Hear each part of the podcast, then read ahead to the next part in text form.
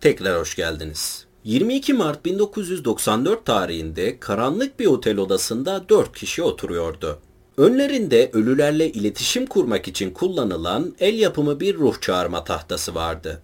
Odada bulunan 4 kişinin her biri parmağını uzatarak tahtanın üzerinde ters olarak duran bardağın üzerine koydu. Birbirlerine endişeli bir şekilde bakan dört kişiden biri yüksek bir sesle şu an bulundukları yerde bir ruh olup olmadığını sordu. Ve hiçbir şey olmadı. Olacağını sanmıştınız değil mi? Olacak olacak sakin. Dört kişi de bunu denedikleri için kendilerine güldükten sonra parmaklarını tahtanın üzerinden çekip yatma hazırlığına başlamak üzereydiler ki tahtanın üzerindeki bardağın hareket ettiğini gördüler. Bu karanlık otel odasında yaşananların öncesinde ve sonrasında yaşananların hikayesi. Hazırsak hikayemize başlayalım.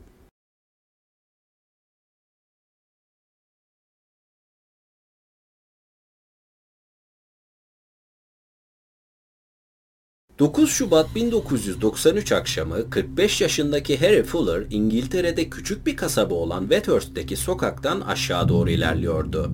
Bir yandan yola bakarken bir yandan da müşterilerinden birini aradı. Harry bir araba satıcısıydı. Ancak bayide çalışmıyordu.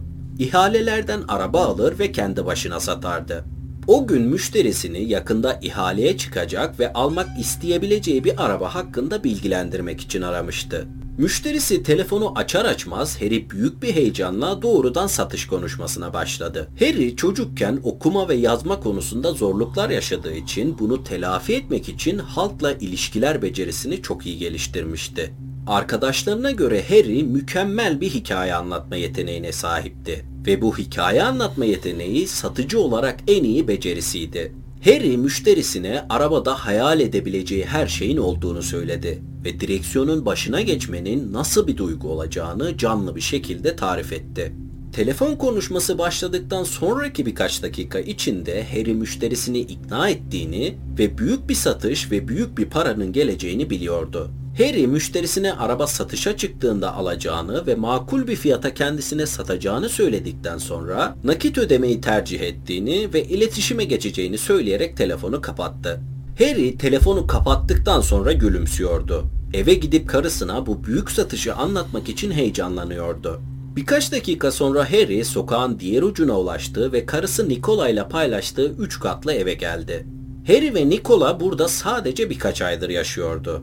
Ancak buldukları bu evi çok seviyorlardı. Sokak üzerindeki birçok mağaza ve restorana çok yakındı. Ancak Harry için daha da önemli olan şey evin arkasında satın aldığı arabaları tekrar satana kadar koyabileceği büyük bir alan olmasıydı.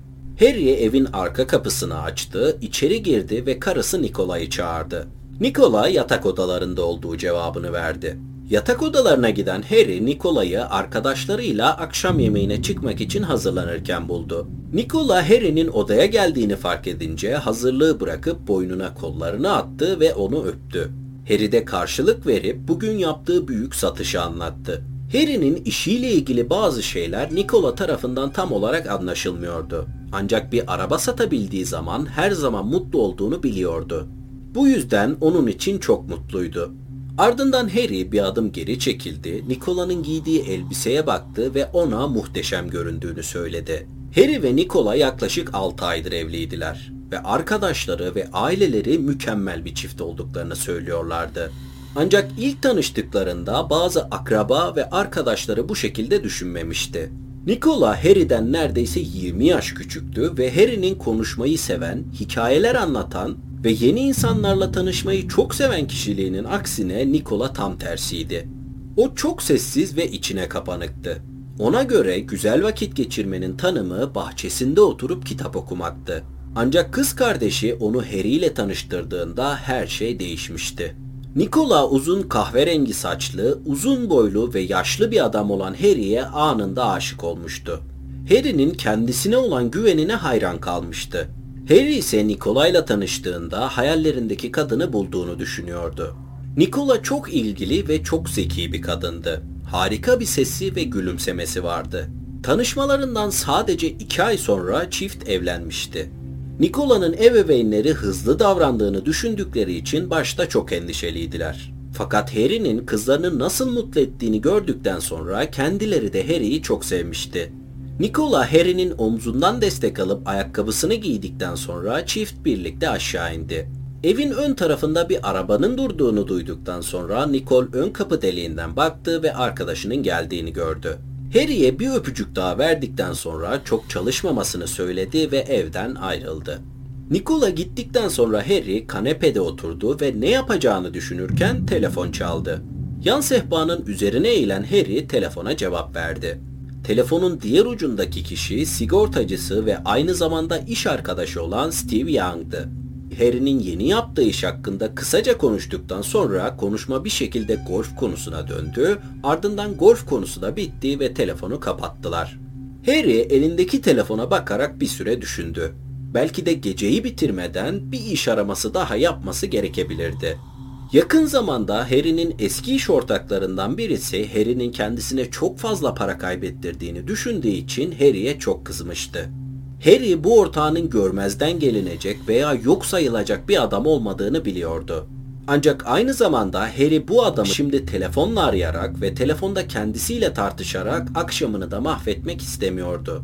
Bu yüzden telefonu yerine koydu ve kanepeye uzanıp en azından bu akşamda bu sorunla ilgilenmemeye karar verdi. O gece Nikola eve döndüğünde ve ikili yatakta sohbet ederken Harry iş hakkında konuşmamaya özen gösterdi. Bunun yerine Harry ve Nikola planladıkları bir plaj tatili hakkında konuştular. Nikola yaşadıkları yerdeki puslu havadan uzaklaşmayı sabırsızlıkla beklediğini söyledi. Harry ise güzel karısıyla birlikte okyanusta zaman geçirmeyi ve başka hiçbir şey düşünmemeyi dört gözle beklediğini söyleyerek cevap verdi. Ertesi sabah saat 8.30 civarında Nikola birinci kattaki mutfağın içinde duruyordu. Geceliği hala üzerindeydi ve tamamen uyanmış da sayılmazdı. Dolaptan bir fincan çıkardı ve mutfak tezgahına koydu. İçine kahve doldurup biraz krema ve şeker ekledi. Ardından tezgahta duran paketten bir sigara çıkarıp yaktı. Afiyet olsun. Bir kül tavlası aldı, mutfaktan çıkıp ikinci kattaki koridorda yere oturdu. İşe gitmeden önce kahvesinin ve sigarasının tadını çıkaran Nicole aşağıdaki giriş kapısının açıldığını duydu. Harry gelenin kendisi olduğunu söyledi. Nicole ise Harry'e kahvenin hazır olduğunu söyleyerek cevap verdi. Harry sigara almak için dışarı çıkmıştı ve şimdi eşiyle birlikte sabah kahvesini içmeye hazırdı. Ancak Harry mutfak yönüne yöneldiğinde ön kapıdan gelen tıklama sesiyle irkildi. Geri döndü ve kapı deliğinden baktı. Kim olduğunu gördüğünde Harry başını salladı. Şu an kapının diğer ucundaki kişiyle uğraşmak istemiyordu. Ancak başka seçeneği de yoktu. Bu yüzden kapıyı açtı ve kapıdaki kişiyi içeriye davet etti. İkinci kattaki koridorda bulunan Nicole Harry'nin kapıyı açtığını ve kapıdaki kişiyle birbirlerine merhaba dediğini duymuştu. Ancak eve gelen kişinin kim olduğunu anlayamadan aşağıdan gelen bir silah sesi duydu. Nicole sigarasını ve kahvesini bırakarak aceleyle alt kata koştu. Alt kattaki manzarayı görür görmez çığlık atmaya başladı.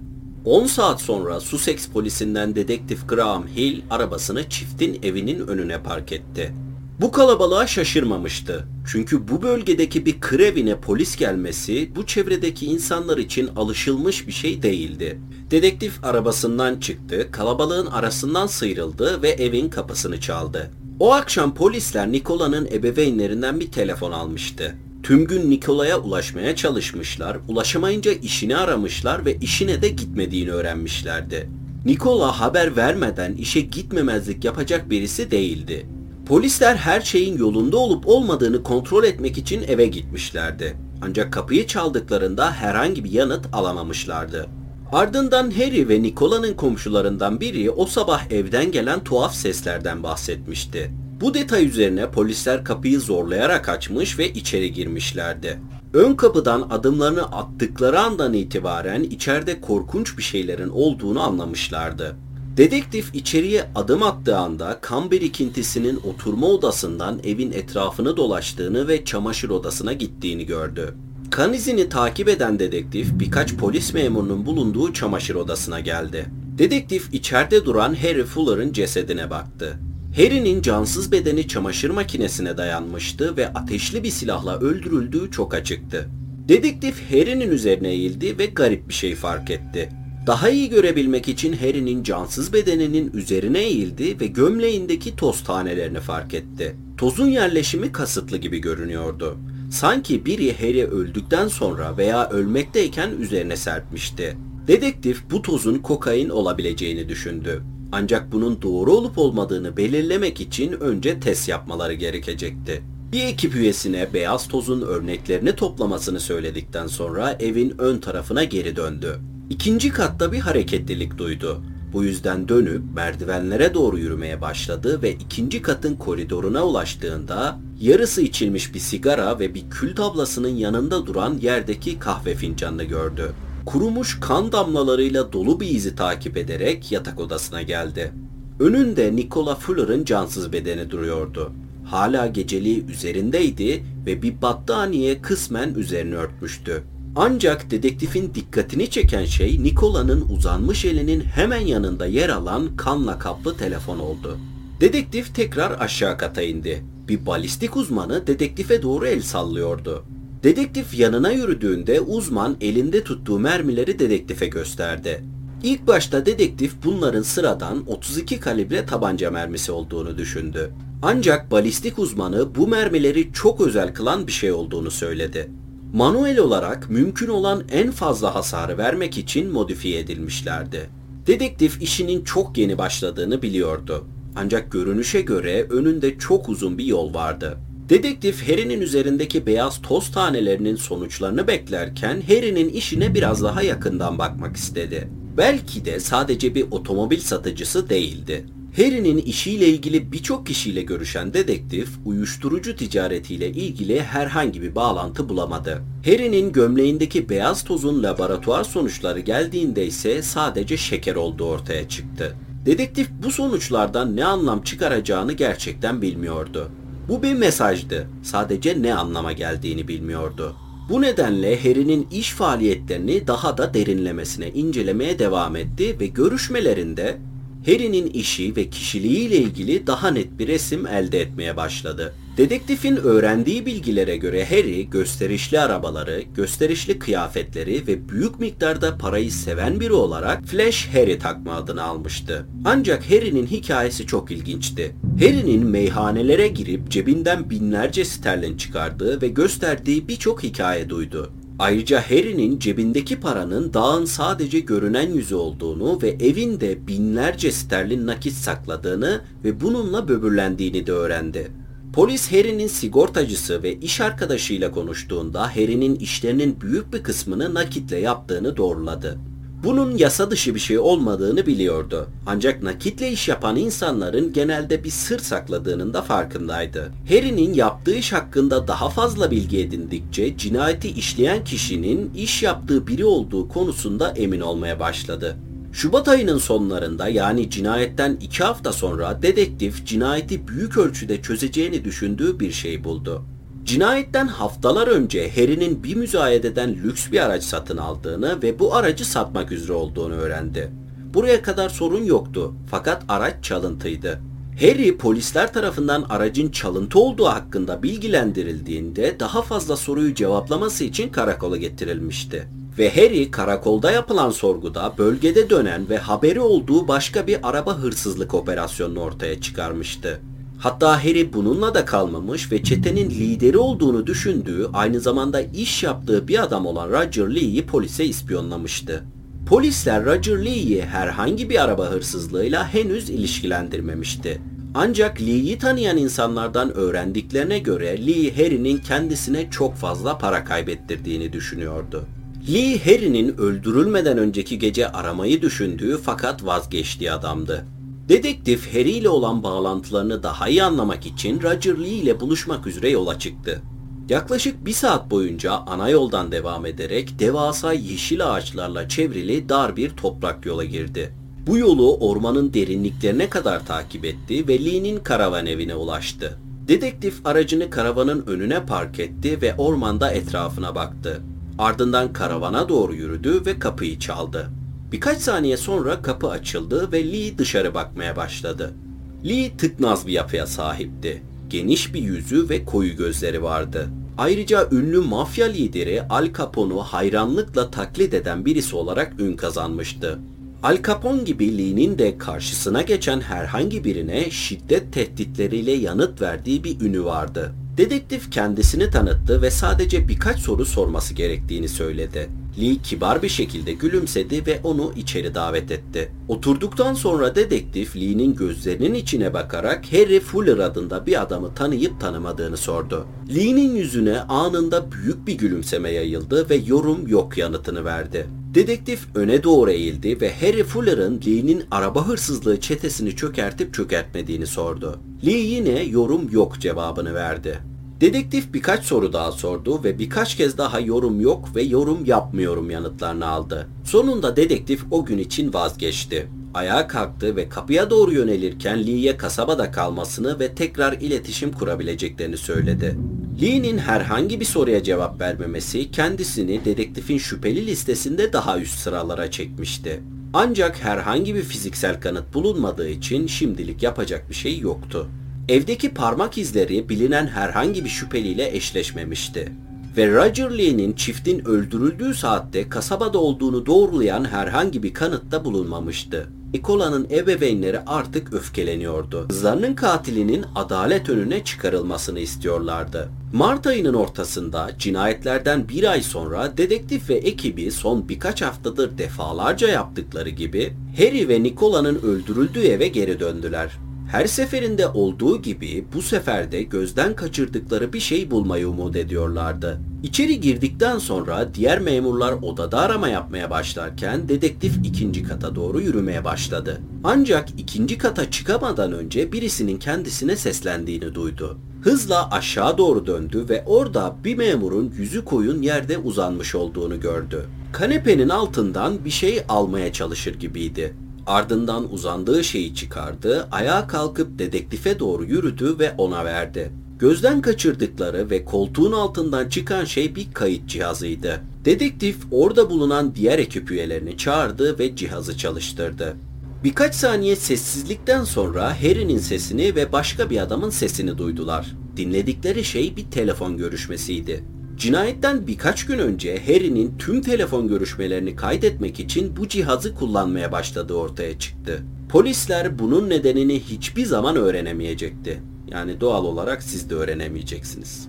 İlerleyen haftalarda polisler Harry'nin kayıt cihazında sesi duyulan herkesin kimliğini belirleyip onlarla görüştü. Bir kişi hariç.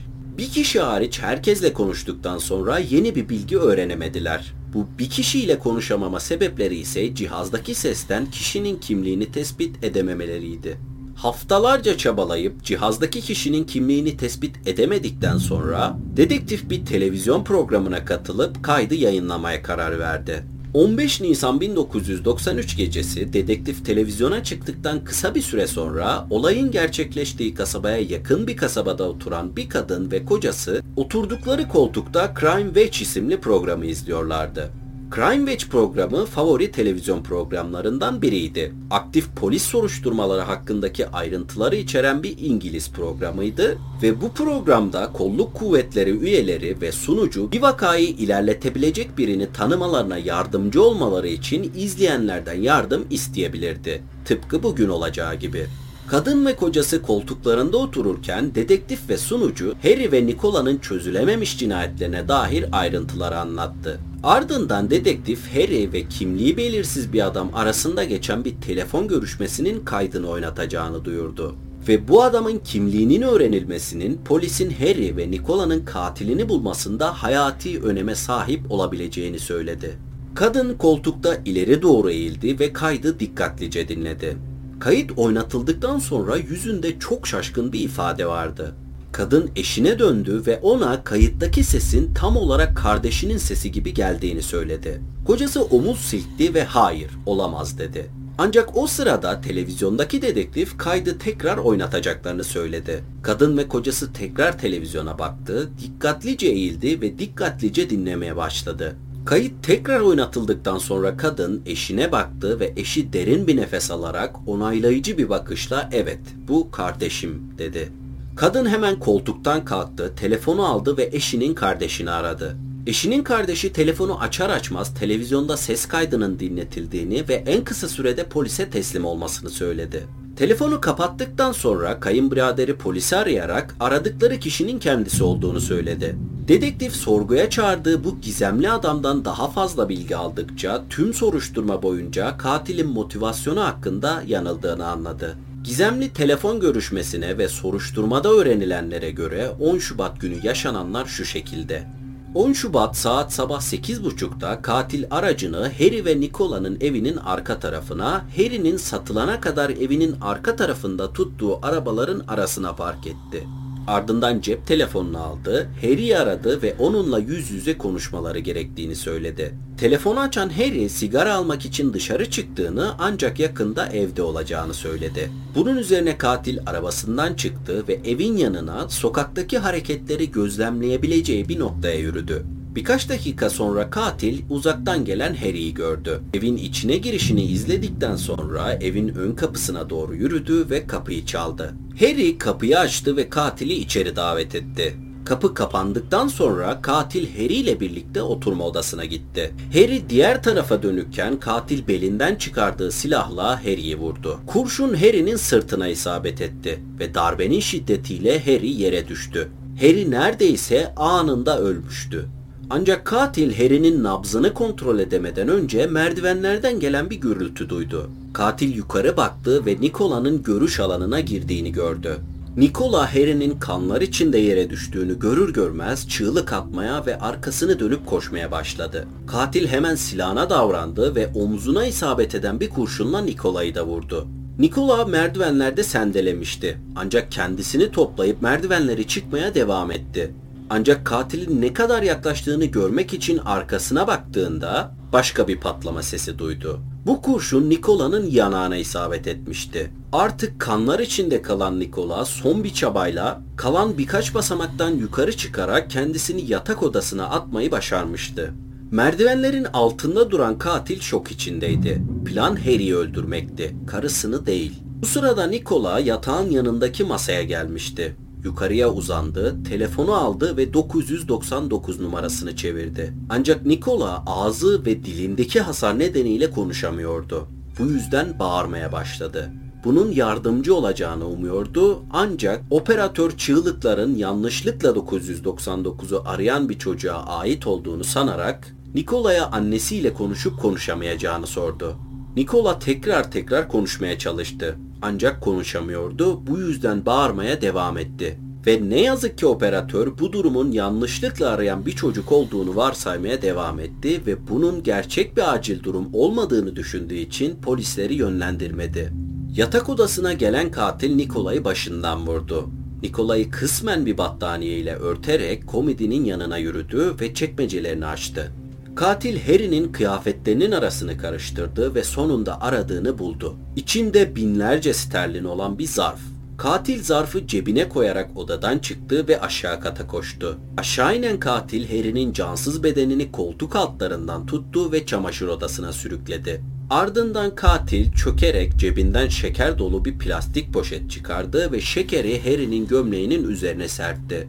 Ardından katil sakince ayağa kalktı, arka kapıdan çıktı ve arabasına bindi. Sakince kendi sigorta şirketine sürdü. Sanki hiçbir şey olmamış gibi. Harry'nin sigortacısı ve iş ortağı olan Steven Young katildi. Yangın baldızı onun sesini Crime Watch programında duyduğunu söyleyerek onu aradığında Steven polisle görüşmeye gitti. Polisler onu daha önce sorguya almamış ve ondan hiç şüphelenmemişti. Bu yüzden Steven polisle konuşacağını ve suçsuzluğunu kanıtlayacağını düşündü. Ancak Steven polislerle konuşurken bir hata yaptı ve hemen dedektifin baş şüphelisi haline geldi. Polisler Steven'a bir silah sahibi olup olmadığını sorduğunda yasal olarak kayıtlı birkaç silah olduğunu söyledi. Ancak kendisine sorulmadığı halde Steven aynı zamanda mermilerini evdeki atölyesinde değiştirdiğini de belirtti. Steven mermileri değiştirmenin bir maliyet tasarrufu olduğunu ima etmişti. Ancak bu bilgi dedektifleri ve balistik uzmanını çoktan şüphelendirmişti. Steven'ın evi ve ofisi için bir arama emri çıkardılar. Yapılan aramalarda Steven'ın evinde birçok silah ve Harry ve Nicola'nın evinde bulunan mermilerle aynı şekilde değiştirilmiş olan mermiler buldu. Steven'ın sahip olduğu sigorta firmasını araştırırken şirketinin borç içinde olduğunu, hatta iflas tehlikesiyle karşı karşıya olduğunu gösteren kayıtlar bulundu. Ancak Harry ve Nicola'nın cinayetinden hemen sonraki gün 6000 sterlinlik bir ödeme yapılmıştı ve bu ödeme Steven'ın şirketini ayakta tutmasını sağlamıştı. Cinayetlerin uyuşturucuyla veya Harry'nin polise anlattıklarıyla bir ilgisi yoktu. Harry sadece çok yanlış kişiye elinde çok fazla nakit para olduğunu söylemişti. Steven cinayetten hemen önceki gün Harry'i aramıştı. Kayıtta duyulan konuşma da buydu. Ve bu konuşma sırasında Harry Steven'a büyük bir satış yaptığını ve parayı nakit olarak evinde tuttuğunu söylemişti. Steven bu parayı çalmak ve kendi işini kurtarmak için çifti öldürdü. Nikola hedeflenen kişi değildi. Steven sadece geride tanık bırakmak istemiyordu. Harry'i öldürdükten sonra üzerine serptiği şekerle ilgili olarak polislerin bunu kokain sanacağının ve kendisinin peşine düşülmeyeceğinin düşüncesindeydi. Steven tutuklandı, çifte cinayetten suçlu bulundu ve iki ömür boyu hapis cezası aldı. 22 Mart 1994'te Steven mahkemede suçlu bulunmadan önce cinayet davasındaki 4 jüri bir barda bir araya geldi. Tam 12 jüri üyesine o gece için bu otelde odalar verilmişti. Çoğu üye yatmıştı. Ancak bu 4 kişi içki içmek için hala uyanıklardı. Kaldıkları bu otel yüzlerce yıllık bir oteldi ve içinde hayaletlerin dolaştığına dair bir üne sahipti. Sarhoşlukları arttıkça dört jüri üyesi bir odaya toplanıp otelde dolaşan hayaletlerden biriyle iletişim kurabilecekleri fikrini ortaya attı. Jüri başkanı başucu masasından bir kalemle birlikte birkaç kağıt parçası aldı. Ardından yere oturdu ve harflerin ve evet ve hayır kelimelerinin bulunduğu amatör bir ruh çağırma tahtası yaptı. Jüri başkanı bu el yapımı tahtasını bitirdiğinde bir bardak aldı ve baş aşağı şekilde tahtanın ortasına yerleştirdi. Daha sonra dört jüri üyesi yerde bir daire oluşturarak her biri parmaklarını bardağın üzerine koydu ve sessizce talimat beklemeye başladı. Jüri başkanı tam bir sessizlik istedi ve yüksek bir sesle şu an yanlarında bir ruhun olup olmadığını sordu. Birkaç saniye boyunca hiçbir şey olmadı. Ancak tam grup ellerini bardaktan çekip yatmaya gidecekken bardağın tahta üzerinde kaymaya başladığını gördüler. Bardak sonunda evet kelimesine denk gelen yerde durmuştu. Jüri üyeleri birbirlerine şaşkınlıkla baktı ve herhangi birisinin bardağı oynatıp oynatmadığını sordu. Hepsi hayır cevabını verdi. Heyecanlı ve korkmuş hisseden jüri başkanı başka bir soru sordu. Odadaki ruh kimdi? Jüri üyeleri bu sefer parmaklarının altındaki bardağın hareket etmeye başladığını hissetti. Jüri üyeleri parmaklarının altındaki bardağın kayarak Harry Fuller adını kodlamasını şaşkınlıkla izledi. Tekrar birbirlerine bardağı oynatıp oynatmadığını sordular. Ancak cevap değişmedi. Kimse müdahale etmemişti. Sonunda jüri üyelerinden biri dayanamadı ve Harry'e eşini ve kendisini kimin öldürdüğünü sordu.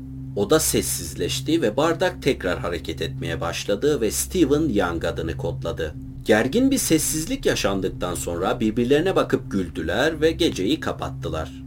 Ertesi sabah diğer jüri üyeleriyle birlikte kahvaltıda olan jüri başkanı önceki gece ne yaptıklarını açıkladı ve masadaki jürilerin çoğu bunun komik bir hikaye olduğunu düşündü. Ancak davayı takip eden sonraki bir ay boyunca jüri başkanının kahvaltıda anlattığı hikayeyi duyan jüri üyelerinden biri mahkemeye anonim bir mektup gönderdi ve sarhoş bir ruh çağırma tahtası seansının mahkemeye çıkan sanığın suçlu olup olmadığına karar vermesi konusunda bu denli etkili olması konusunda kendisini affetmeyeceğini belirtti. Stephen Young'ın avukatları bu mektuptan ve seanstaki ruh çağırma tahtasından haberdar edildiğinde yeniden yargılanma talep ettiler. Mahkeme bu teklifi kabul etti. Yeni jürilerle görülen yeniden yargılamada Steven tekrar suçlu bulundu ve tekrar iki kez ömür boyu hapis cezası aldı. Vakit ayırıp dinlediğiniz için teşekkür ederim. Aşağıya bırakacağım sosyal medya hesabımdan bana ulaşabilir, hikaye önerebilirsiniz.